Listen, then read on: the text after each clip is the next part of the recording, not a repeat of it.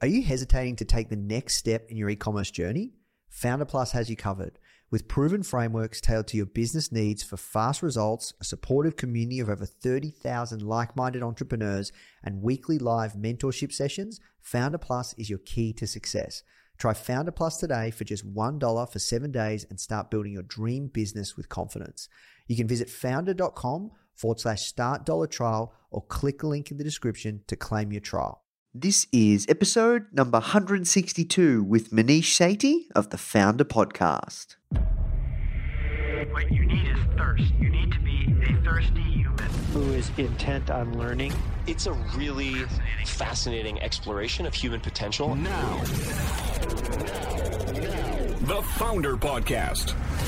Even the greatest entrepreneurs had help. If you want to learn from the most successful founders on the planet, you are in the right place. Branson, Mark Cuban, Tony Robbins, Tim Ferriss, Arianna Huffington, Seth Godin, Steve Case, Gary Vee, Sophia Amoruso, Barbara Corcoran, Daymond John. Learn from the greatest minds in business today with interviews hosted by Nathan Chan. This is not your average entrepreneur podcast. The Foundr Podcast.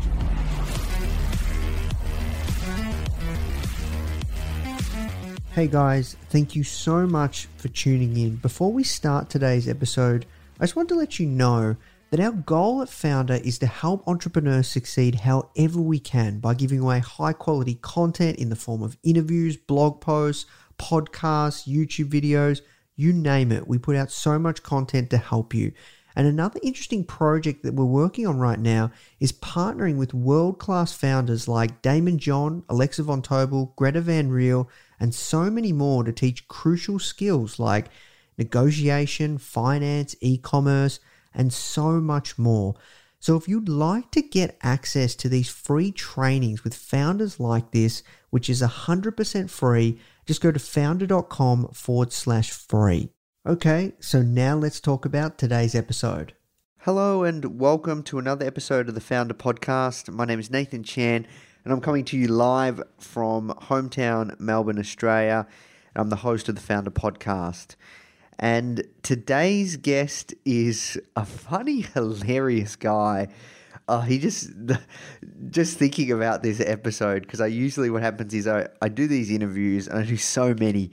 To be honest, guys, sometimes it feels like a bit of a blur.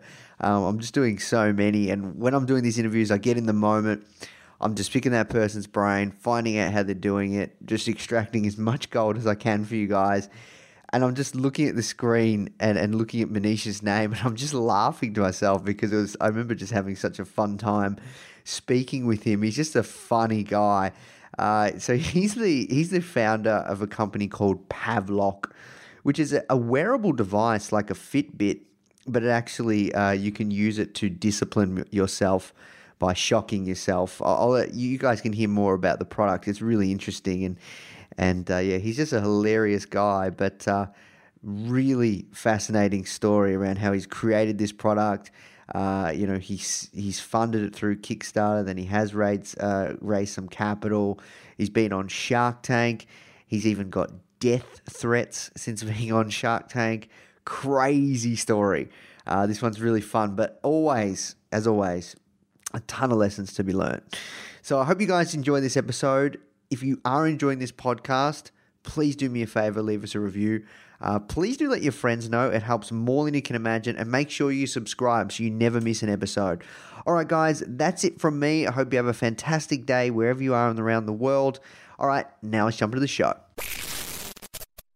First question I ask everybody that comes on is um, How'd you get your job? Sure. Well, um, it's it's it's a lot easier to become CEO if you if you start the company. So I got my job by um, having a desire to build something new. So I, ever since I was young, I was um, severely ADHD. I've always had trouble focusing, and I found that um, as I got older, I started to find I wanted to test and find ways to improve my my focus. So I started a blog uh, and um, people would vote on what I would do and where I would go. And I started doing experiments on myself to improve my productivity. And my um, biggest experiment was I hired someone to follow me around. And every time I got off task, she would slap me in the face. And uh, my, I wrote five months of work in five days. I was like, wow, So I was like, this is amazing. While that What if I person was slapping you.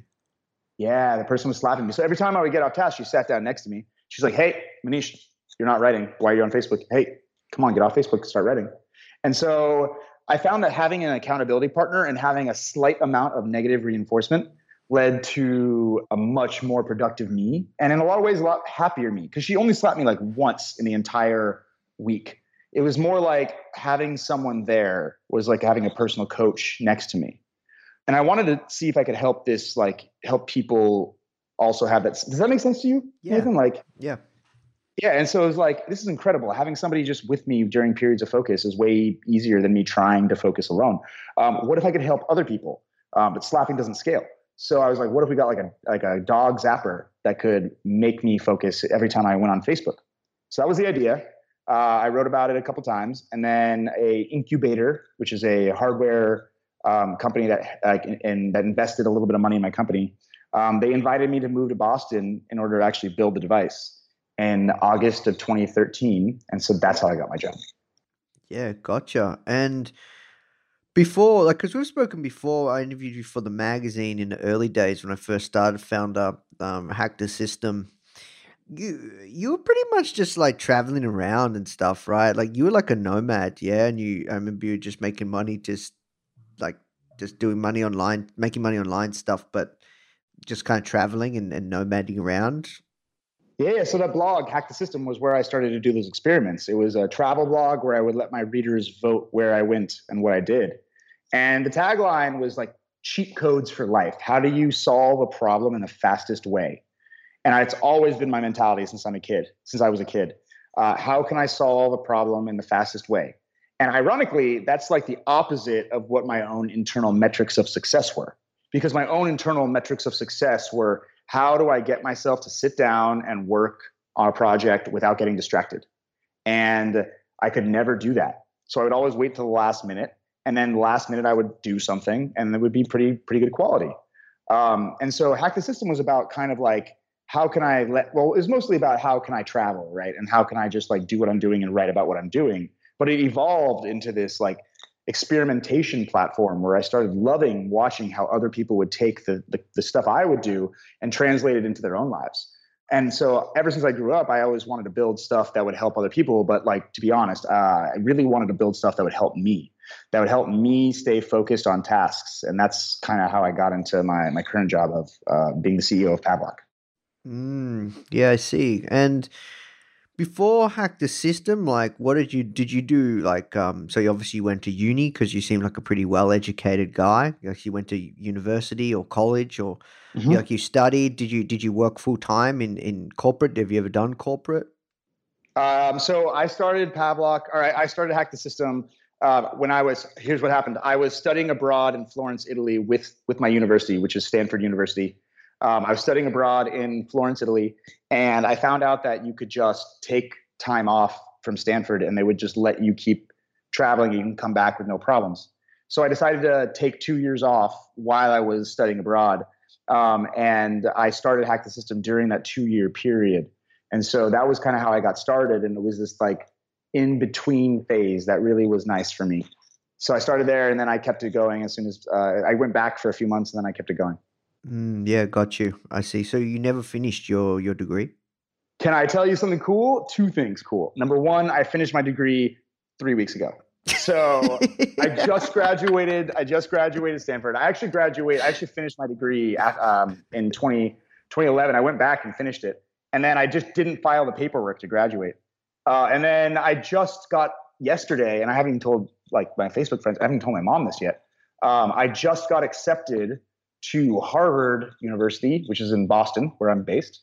And I'll be doing a master's in the clinical psychology program in their extension school. So I'm actually doing a lot of work um, on Pavlok, which is about how do we help people change their habits. And I get to do it not just with my company, but also with Harvard as well. Yeah, wow, that's really cool, dude. So you you must be a pretty smart guy to get into Harvard, man. Um, I mean, another way, it's another way of hacking the system. And like, there's a, a way to get uh, into Harvard that's um, a lot easier than you'd think. It's called the Extension School, and they like, it's a pretty powerful way to get a degree from Harvard without having to actually be doing the difficult process of Harvard. but yeah, I'll say. I mean, I'm going to put forward that yes, I'm a smart person, um, but I don't think I'm doing anything that most people couldn't do. Hmm, interesting.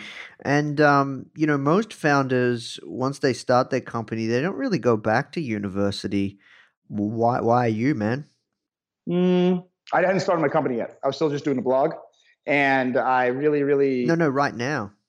Oh, um, the reason I'm going to Harvard right now is because uh, I found that it was a thing that was because uh, I do a product that helps people with their psychology, that helps people with their habits, that helps people. That, and uh, we have so basically we're trying to run we were trying to run studies on our users, and it's pretty lame if a uh, non-graduated person is trying to talk about how he helps people change habits and talks about like a, from a medical context uh, so I really wanted to run studies, and I found that instead of paying millions of dollars to do a clinical trial, why not just become a student and do it for free?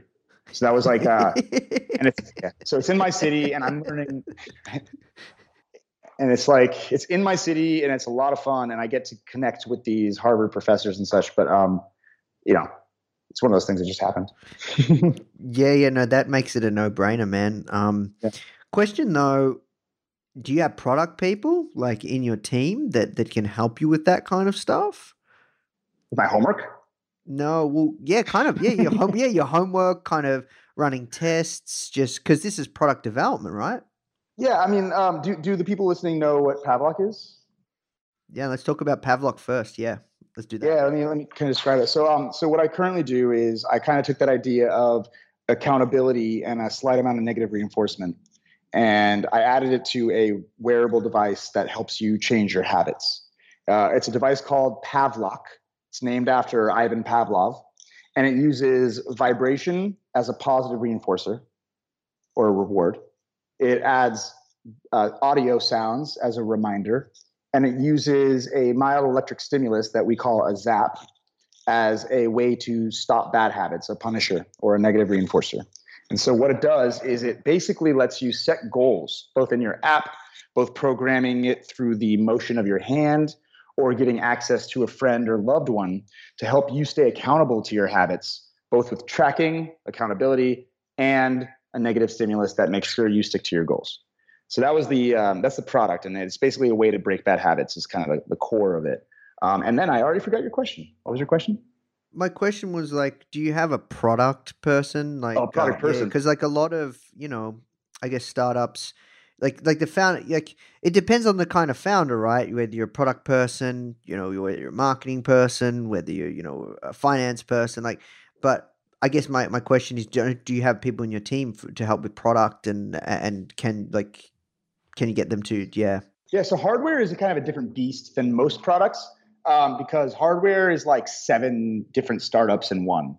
It's like you have a software team that makes an iOS app, and then a software team that makes an Android app, and then you have a hardware electrical design person, then you got a mechanical engineer, then you got to have a fulfillment person, then you got to have a manufacturing person. It's like way too many people, and then customer service, and then you got to have like marketing, and like it's like it's multiple startups in one. Uh, and so why, uh, I will say that um, I am definitely a product CEO. Um, I'm definitely a vision, like a like I have the vision for the company, but I'm not like the person who does the like the the, the sales or anything.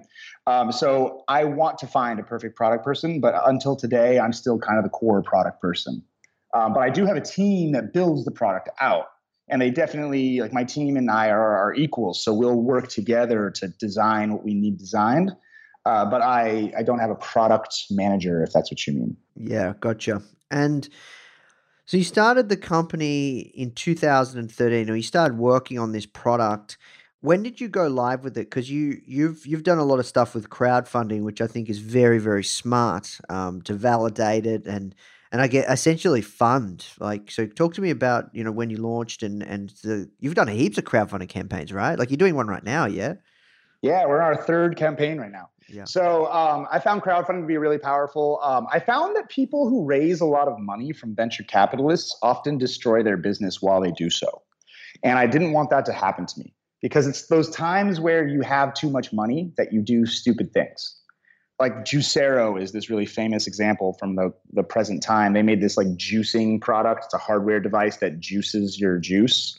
And the thing is, it's as effective as just squeezing your hands together but they spent, but it, but it cost 700 bucks to buy it because they use the worst ever manufacturing techniques.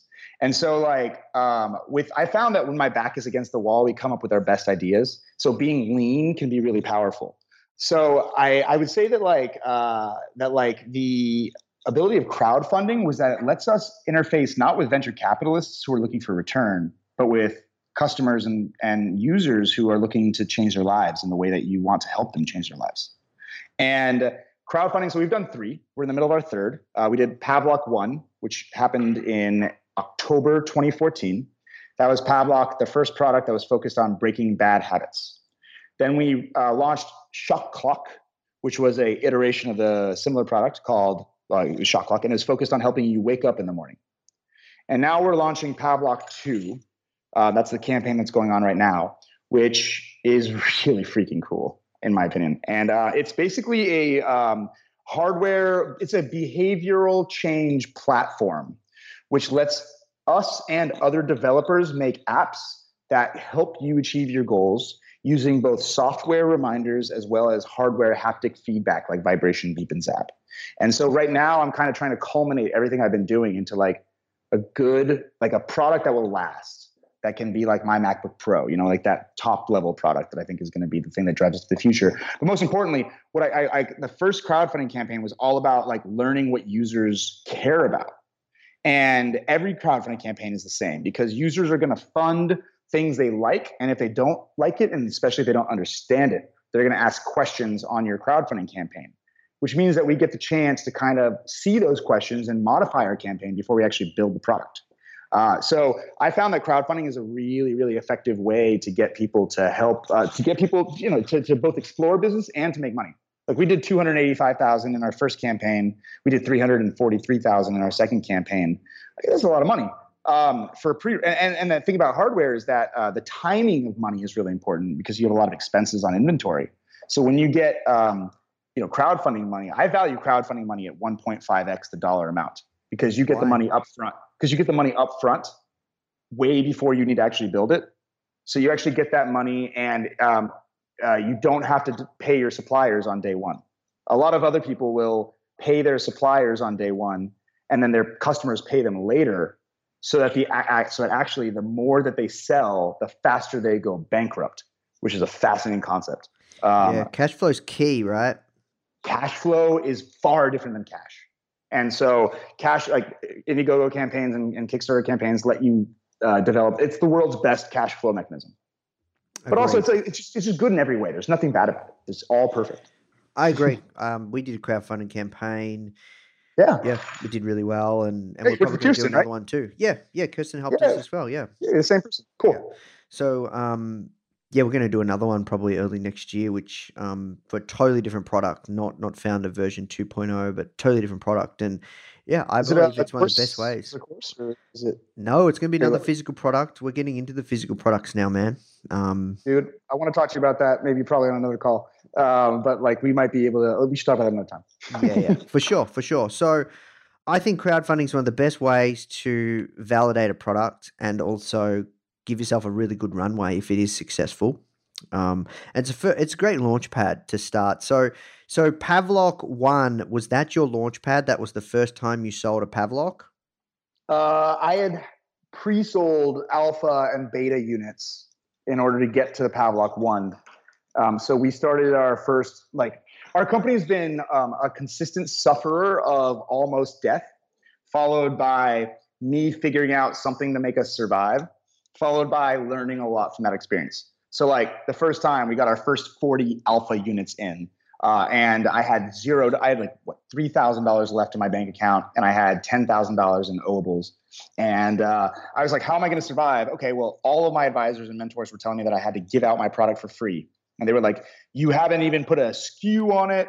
You haven't done testing. You're, you're going to go, like, you're going to get in trouble. And I'm like, look, dude, like, if I don't sell this, I'm going to die it's irrelevant if I don't have the ability to survive. And so my with my back against the wall, I hosted a webinar for my alpha units, 40 of them. We mm. did $25,000 in one night and wow. it, it made it, it made the company survive. And uh, this has happened like three or four times where like when we finally built Pavlok uh, and we were about to ship it to our customers, Like we had made two hundred eighty-three or two hundred eighty-four thousand dollars on our campaign. That's a lot of money, and we had spent that nine months to a year building the product, and then we're about to ship it, and then we looked at the inventory cost, and the cost to just buy the already sold product was like one hundred and thirty or one hundred forty thousand dollars, and I was like, oh my god, we can't do this. like this is ridiculous. I've already spent that money, right? Yeah. Um, so and what do so- you do? so I looked at the board. I, our team was like really scared because we didn't know what to do. And we sat together and we were like, wait, what happens if we take off these non necessary components? What happens if we take off the accelerometer? What happens if we take off the battery detector? Turns out we were able to save about $9 per unit, drop the cost of the entire purchase order to much less than it would have been. And like that, had we raised a lot of capital, we would have just shipped the more expensive product. Instead, we had to make the decision of what really mattered and I found that like that um, constraints breed creativity. So I like having constraints in all forces of life. Hmm. Interesting. So, at what point did you go on Shark Tank? Can we just talk about that because that that was really interesting to me. I thought it was quite funny when I saw because because you know we've known each other for a while, kind of you know Mhm. we haven't spoken in a while, but you know we kind of just I- I've always seen what you're up to and and you've kind of I guess seen what I'm up to as founder and you know I did you know we we have a great mutual friend Daniel and um He has a tattoo of Pavlok on his yeah, wrist. yeah, I know, I know, I know. Yeah, I, I'd love to hear the story behind that as well. But I guess tell me about like at what point was so so what I- what I really would like to understand is you do these crowdfunding campaigns and you know you do you know Pavlok one you've got your runway you ship out and then do you like do you keep selling Pavlok one to the public or do you go back to the drawing board and you go yep let's do Shock Clock and then you sell you did the crowdfunding campaign you you work that out then you go back to the drawing board and you just keep iterating or, or do you have these like old SKUs and you sell them? Or, or are you doing it literally like how Apple did where you know Apple you know the Apple one discontinues then we move to Lisa you know you know what I mean? Like like eh, can you talk to us about that? Because because it sounds like you Yeah. I, so one thing I really like about Pavlok is that it's extremely versatile. And uh, for readers who are, are, are listening right now, um, it's like I mean, it's, a pro, it's a product that vibrates, beeps, and zaps. Right. That's what it does. And um, about a month into our crowdfunding campaign, so I, originally it was a device that zapped you when you did something wrong. So if I go on Facebook, zap me. If I bite my nails, zap me. But then, about a year, about uh, one month into our two-month crowdfunding campaign, we discovered that there was a litany. It's a great word. Good job, Nish. There was a litany of uh, literature of clinical studies that had been done on the efficacy of using aversive conditioning. That's um, adding a, a strong zap or a negative smell while you do something bad.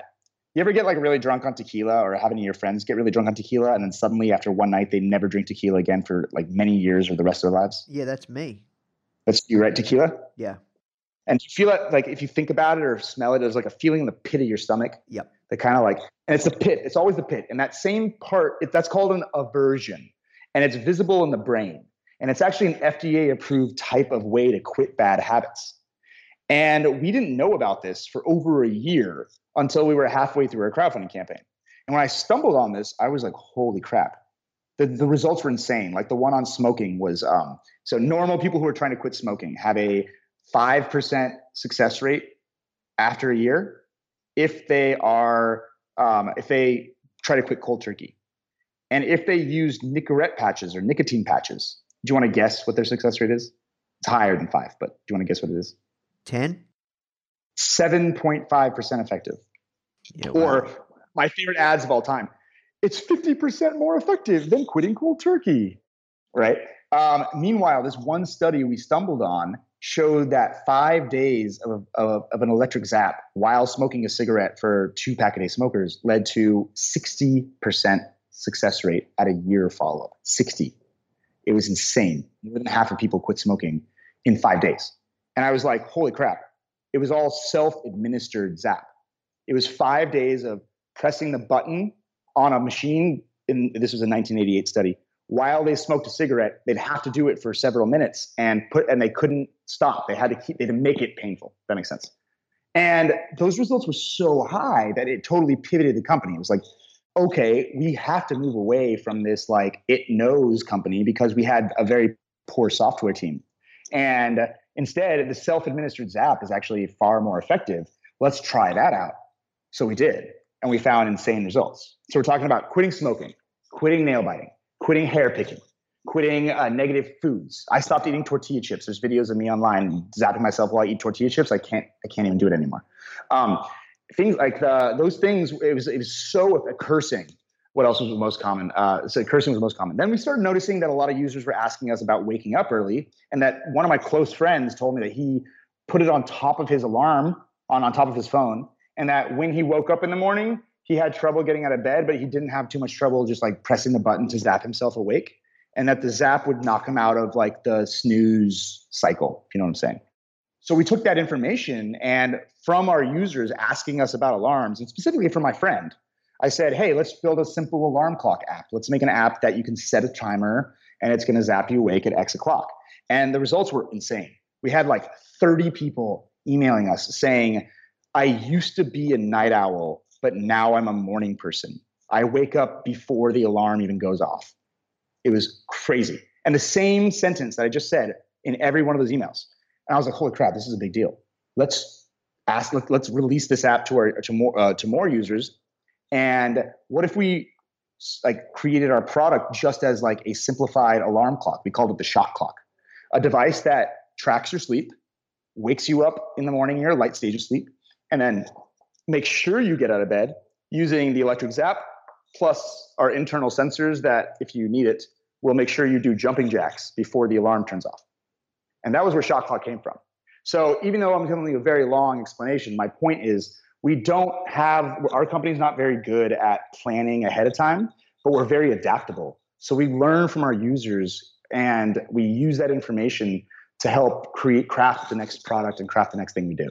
Yeah, gotcha. So to um, answer my question, that sounds like you're not selling currently Pavlok One or Shock Clock, or you are still.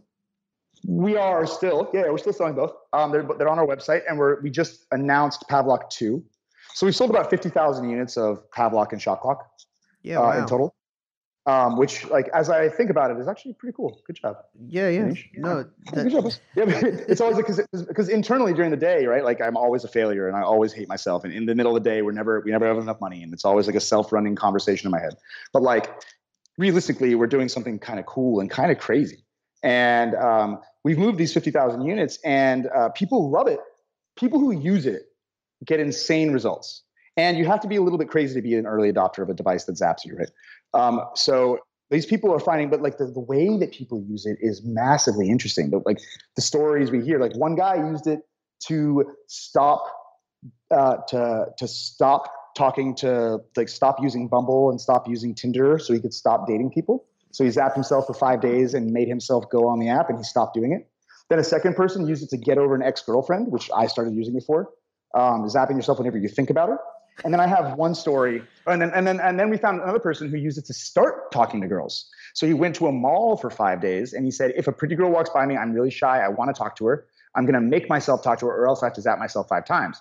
And by the day five, he had a girlfriend. It was so cool. Um, so like people, it, all it is is like realistically, it's just a uh, it's a surprise that we made something that's so versatile. But the zap, what it does is a new sensory input that just knocks you aware. And that makes people able to be human in a variety of ways. You can both stop and start memories, both start and stop dating. And that's a really interesting thing that I still haven't even like hasn't even coalesced into my understanding yet, if that makes sense. Um, yeah, so like I'm still learning what our product can do. Before we get into the Shark Tank piece, because this kind of tees up nicely, uh, have you raised capital? Um, you, you said that you didn't, you don't like to, but it sounds like you don't own 100% of the company. Can you talk to me around that side of things?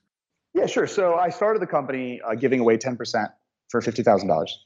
And um, that was how I got into the incubator. And that like was, so I raised a total of like uh, just about half a million dollars over 2013 and 2014. Yes. I think raising money makes sense if you have, if you need money to build a product I don't think raising money makes sense if you have a product because you should be selling first before you go raising money. So that's why I didn't want to. Set, I didn't want to raise any money since 2014. Um, so it's been almost three. I mean, I guess two and a half years, and I haven't uh, raised any capital since. It took 1.2 million dollars to make the first Pavlok. Hardware is expensive. Yeah, gotcha. Um, and you so you have investors?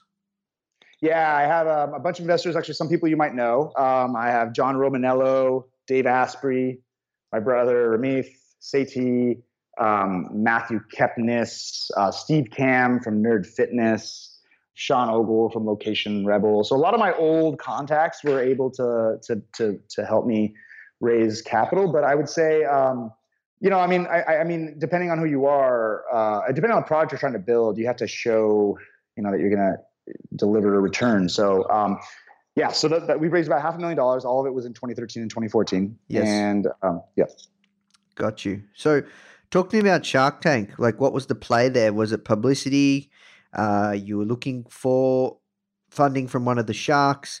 Because I saw, like, you know, like uh, it was pretty funny, man. Like what what you did, bro. Um, oh, funny. yeah. well, That's it a way to describe it. well, it was funny, like, because I'd never seen somebody kind of be like, "Yeah, nah, you're out." Like, like actually telling the sharks they were out. It was Yeah. interesting. It was interesting to like, you know. So, so talk to me about that, man, because I know you know um, some stuff happened with Mark Cuban and. And yeah, we won't go into it too much um, because you know we're a big fan of Mark um, here at Foundr. Are you? Yeah. Oh, great. So yeah, let's let just just talk to us about the Shark Tank experience. Was it worth it? Was it not worth it? Um, I think in the last year, so I went live about a year ago. Um, let me tell you the quick story. All right. Uh, they asked me to be on Shark Tank in 2014. I said no. They asked me again to be on Shark Tank, and I was like, okay. So I came in 2015 to be on Shark Tank. Why'd you say no? Like we were gonna do it, but then we, we like like like a couple weeks before, I'm just like, we're not ready. The product isn't ready. It's too early. Um, and so we came back and did it again, and we did the Shark Tank thing. Um, and and I should be clear, by the way, I, I it wasn't just me saying no. It was both both Shark Tank and us were like, this is not the right timing. Let's talk next year. And I came back a year later to do the show. And uh, so Shark Tank had been trying to get me on the show because it's a very compelling product um, that could be very good for TV. And we go to do the show, and we had done a study in 2014. Uh, I think it was 2014. Might have been early 2015, where we had taken one of that that that smoking study I mentioned earlier, and we reproduced it with a small group of pilot, a small pilot group of people to try to show those effects. And we had uh, six out of eight people quit smoking in uh, after after uh, one week of using the product, and that's a big deal. That's a great study we done. And about a week or two before I go on Shark Tank, I get a call from my contact, and they're like, "You're not allowed to talk about tobacco. You can't talk about it on the on the on, on the TV show." And I'm like, "What are you talking about? Like, this is my study. How am I supposed to do with this?" So I get to the show, and I'm trying to do the show, and I talked about the old previous studies that like we had found 21 clinical trials that made aversive conditioning uh, an FDA-approved type of therapy to quit addictions, and I always describe it like this. Mark, uh, you ever seen Lion King? Yeah. So Mark Cuban is Mufasa, and Mr. Wonderful is Scar, and the other three are hyenas. And so, um, and so, uh, interestingly, like related to this, before I was on the show, Daymond John had used our product and had quit at least had quit one bad habit. Then he's quit two serious bad habits since uh, in total, and I couldn't be on the show with him because he already knew who I was. Yep. Um, so meanwhile, uh, I get to the show, and if you watch it, it's like I give my pitch and uh, I talk about the previous studies, and Mark Cuban doesn't like it. He wouldn't even try it. The other three, besides Mr. Wonderful, are like nodding their head, and then Mr. Wonderful's like got his like uh, Mr. Burns fingers doing that like cackling thing, and um, so Mark Cuban just doesn't like me. I think it's because uh, of the. I think it's like Alpha Dog, Alpha Dog on stage. I don't know what it was, but he's like, "What the hell? You're a con artist. You're trying to use past studies as your own." And I'm like, "Dude, like this is how science is done." Uh, so Shark Tank edited it a lot, and uh, Mark Cuban didn't like it, and then it changed the conversation in the room. So the other three, the hyenas, didn't like it, and then Mr. Wonderful's there just like waiting because he knows it's a good idea with a powerful possibility. And he gives me an offer that was the I asked for half a million dollars, and he offered me half a million dollars. And I always view like having a found like having a partner in business is more of a commitment than having a, a wife or husband.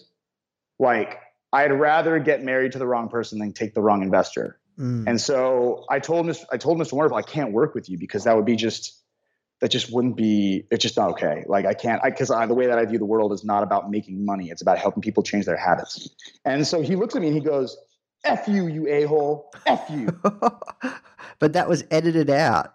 no i mean they bleeped it but if Oh. you watch the episode it's there i mean that's why that's why it was the season finale i was the most viewed ever clip Yeah, Um, wow. And, and so what's so here's what happened, man. So I, I posted an article about why I turned him down, and Shark Tank Legal said I had to take it down.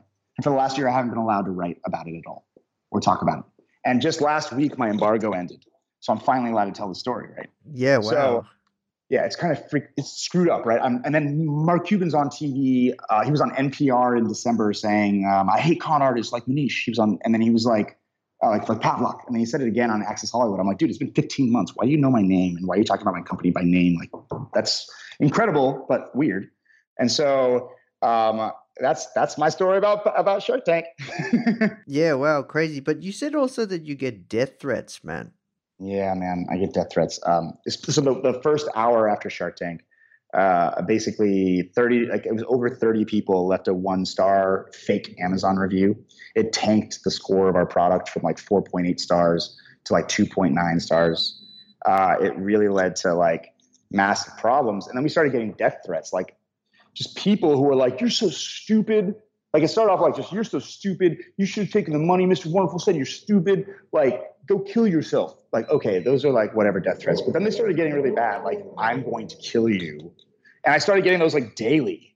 That's Like, for- scary, man. Scary, man. Yeah, exactly. Especially because my address is like public and stuff. So like, uh, so that became kind of annoying. I don't know what to say about that. It's just like I kept getting death threats, and then uh, right now, like we were just on a repeat of Shark Tank yesterday. But um, you know what? What I found is really powerful, and I think it might be. You know, everyone. I, I don't know. Uh, um, we launched that product, and had we gotten super successful, we would have had um, probably a competitor by now.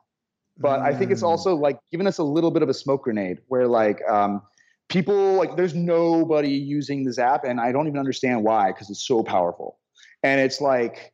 I think it's, it might maybe in my long run it's going to be part of the story and all that stuff, but like um, it was it's been a rough year. Yeah, got you, man. Um, so do you think it's worth it to go on shows like that or not? I mean, I don't think you should ever turn down an episode of Shark Tank, but I don't think it's as big a deal as people think it is. Like that same month, I okay, so six million people watch Shark Tank, and the same month I had a small little po- uh, positive snippet in the New York Times, and we did three times the amount of money from that small one day snippet than we have done with Shark Tank. So getting a better, getting a positive story. Um, I don't think Shark Tank is the end all be all. In fact, uh, I think it's a. I don't think it's actually a big deal at all. I think it's just a marketing thing that could happen, and you might as well like. I think that you should probably take the deal if the Shark Tank wants you on the show. I think you should, but um, I don't think it's like a thing that's the end game. I think it's just a part of your marketing process. Yeah, got you. Okay. Awesome. Well, um talk to me about one thing I think you've done a really really good job at is getting well-known people um to use a product and get it in front of them and like you know, uh, even when I watched your first crowdfunding video for Pavlok 1 which I backed, dude, I was super impressed. You know, you got so many people, you got so much press, all these people talking. Like it is a crazy cool product. It's very interesting, fascinating. But what are you doing to? Are you actively networking? How hardcore? Do you have a PR agency? You're doing it all yourself? Like, yeah, you do a very good job at that, man. I've always been very impressed. Thank you. I, I would say the same about you. Um, I got asked by a lot of people after my first campaign how to make a. They were like, "Could you do a PR course or something?" And I'm like, "Look, if you want to make people, um, if you want to get press to talk about your product, develop something that shocks them." And I know, I know that's like a funny joke, right? But like, also the word shock in this context means something that's really interesting to talk about.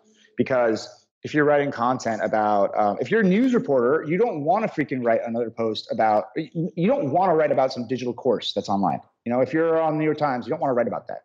But if you hear about something exciting like a digital course that's changed this person's life or a digital course that morphed into a story like the i don't know it's just it's easy if to me i find it easier to come up with a a, a um, shocking idea than it is to um, craft I don't know. Then it is, I don't know. I just find digital boring, and I find that there's a lot of ways that people don't look at like another way to build stuff, and it's never been easier to invent than now. And so, um, but my answer is I don't have an answer. I bet I think I've gotten bad at PR in the last year. Uh, I feel like I've lost my edge because like we had so I have a lot of connections, and I got those connections through a few years of of hack the system, but like that wasn't it. It was like one so every Kickstarter uh, campaign we've ever done has the same um, context. It's like you start off on the first day, nobody buys it, or just your email list buys it, and then on the second day, nobody buys it. It's like small amounts of sales, and I'm sad and depressed, and I'm like, all right, well, I'm done.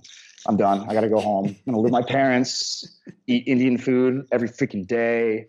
And then the third day or so, like somebody posts about it, like TechCrunch or some uh, or The Verge or some uh, big online thing, and then it becomes this cascading snowballing effect while everybody wants to tell a story.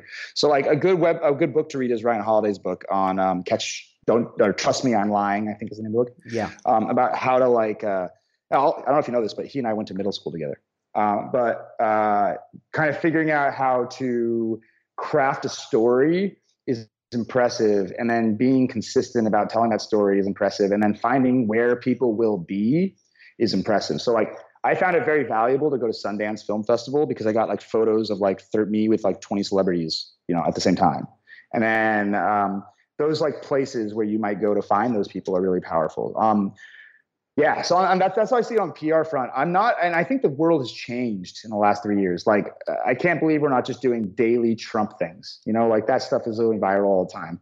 Um, so you can look for uh, what's going on in the pr- present moment, but like I think that's a really good way to look at PR too. Like if you, you, inventions are great, but like looking at how it connects, like we just started a video series where it's like how Trump could improve his own presidency by using Pavlok.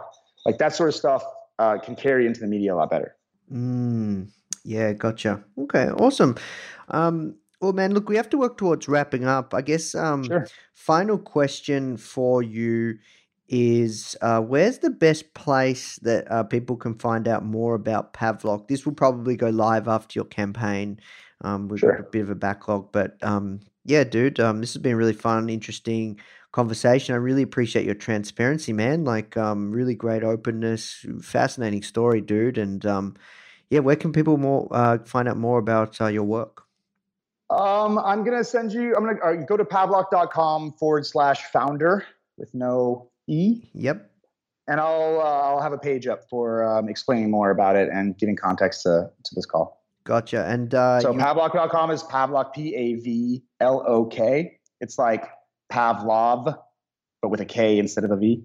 Yep. And forward slash F O N D R. F O U N D R. Yep, got you. And you're going to do a special discount for our for our users? Got a special gift, or, or what are you doing? Yeah, I'm definitely going to have a special discount for you guys. Depends on when this goes live. Yep. Uh, we can either we can either throw you guys out Pavlok 2 or give you guys like Pavlok 1 with a couple accessory bands or like a two for one or something like that. So I'll know more about that when you give me a date. Uh, but yeah, you're going to get a special deal, special discount. And realistically, like, um, I'm not a sales company. I don't give a shit about money.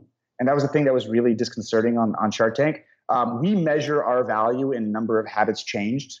And we have a goal of 10 million habits in 10 years. And so everything we care about is how do we help people achieve the goals they set for themselves. So if you can't afford the product, like just shoot me an email. I'll put my email on the page, um, and we'll figure something out. Because if you're actually willing to do like a little bit of effort to make yourself change your habit, I'm willing to help you as well. Yeah, wow, that's amazing, man. Well, thank you so much, brother. Uh, it's been a great conversation. Hey guys, I hope you enjoyed this interview.